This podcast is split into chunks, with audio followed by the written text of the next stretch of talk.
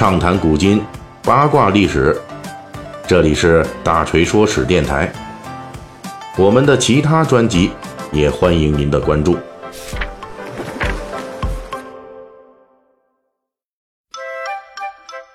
年底啊，咱们比较忙，哎，今天的更新呢有点耽误了。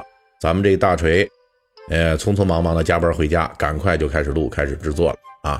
但是今天这话题还算不错，咱们接着讲这绿帽子啊。上次呢，这个咱们聊这西方的圣诞老人的时候就说了，这原来呢，这哥们儿以前他不是戴红帽子的，是戴绿帽子的。这绿帽子还戴了几百年啊，后来变成戴红帽子。那之所以这绿帽子在我们看来十分醒目，就是因为在我国啊，这绿帽子还有一个隐身的含义。就是专门指代那些遭遇婚姻不忠的人士，对他们是有嘲讽，也就是指代目标人物的配偶出轨。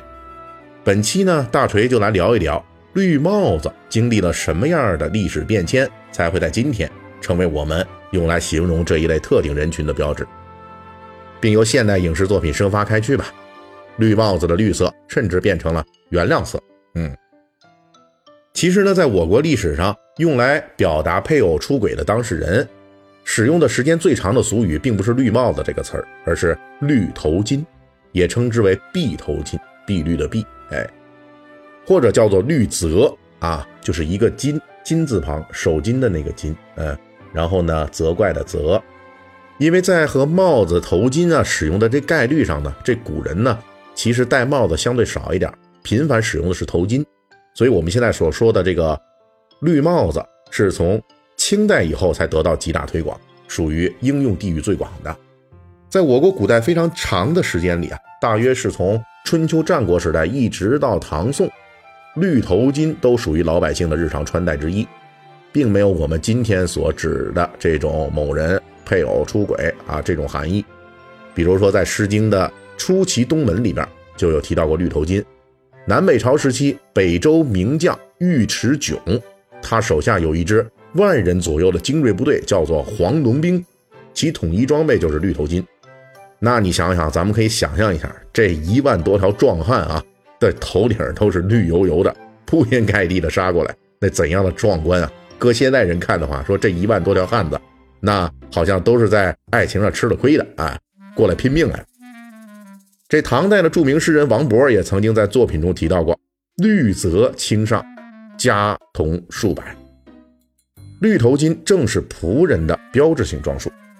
不过，虽然在这么长的时间里呢，这个绿头巾其实它也没有侮辱性的意思，但是呢，绿头巾的使用范围还是为日后绿头巾向绿帽子词义演进呢提供了重要的历史参考。大家可以注意到，我们上面提到的这些绿头巾的用法，除了《诗经》里边说的那以外，不是士兵就是家奴。所以呢，古代这个戴绿头巾的都是比较低级的这种职业。也就是绿头巾呢，在我国古代的一个重要使用特征就是，凡是戴这个东西的，可能基本都是社会阶层较低的人群。嗯，正是有了这样的较为下层的使用范围，所以在这个从春秋战国到唐宋时代呢，绿头巾维持中性化，大概有一千年的时间。绿头巾也确实啊，偶尔充当过这卑贱者的身份。这个，比如说像《汉书》里边就记载。西汉武帝时期，董衍在馆陶公主家当伙夫，同时兼职公主的男宠，嗯，又给人干活，又啊献身。那他这拜见汉武帝的时候呢，就头裹绿泽。唐代颜师古对这一行为的解释就是“绿泽贱人之福也”。到了明代，明朝人也好奇，哎，为什么要把配偶出轨的人讥讽为戴绿头巾的？就有人在这个七秀类稿中考证说，把绿头巾作为侮辱性标志啊，最早是在春秋战国时代。当时呢，把那种有偿出卖妻女来求食物、求生存的人叫做娼夫，嫖娼的娼。当时这娼夫呢，很被人看不起，所以出门都是要戴绿头巾的。唐朝的李丰在江南一带任职的时候，正是借用了春秋时代绿头巾的这个功能，在自己的辖地之内对犯罪的利人。不打板子，却强制要求他们戴绿头巾，根据罪行轻重决定佩戴的时间长短。这是一种对犯罪分子的人格进行侮辱的一种惩罚。不过应该说呢，这种卑贱相的用法呀，并不是绿头巾最初一千年的主流。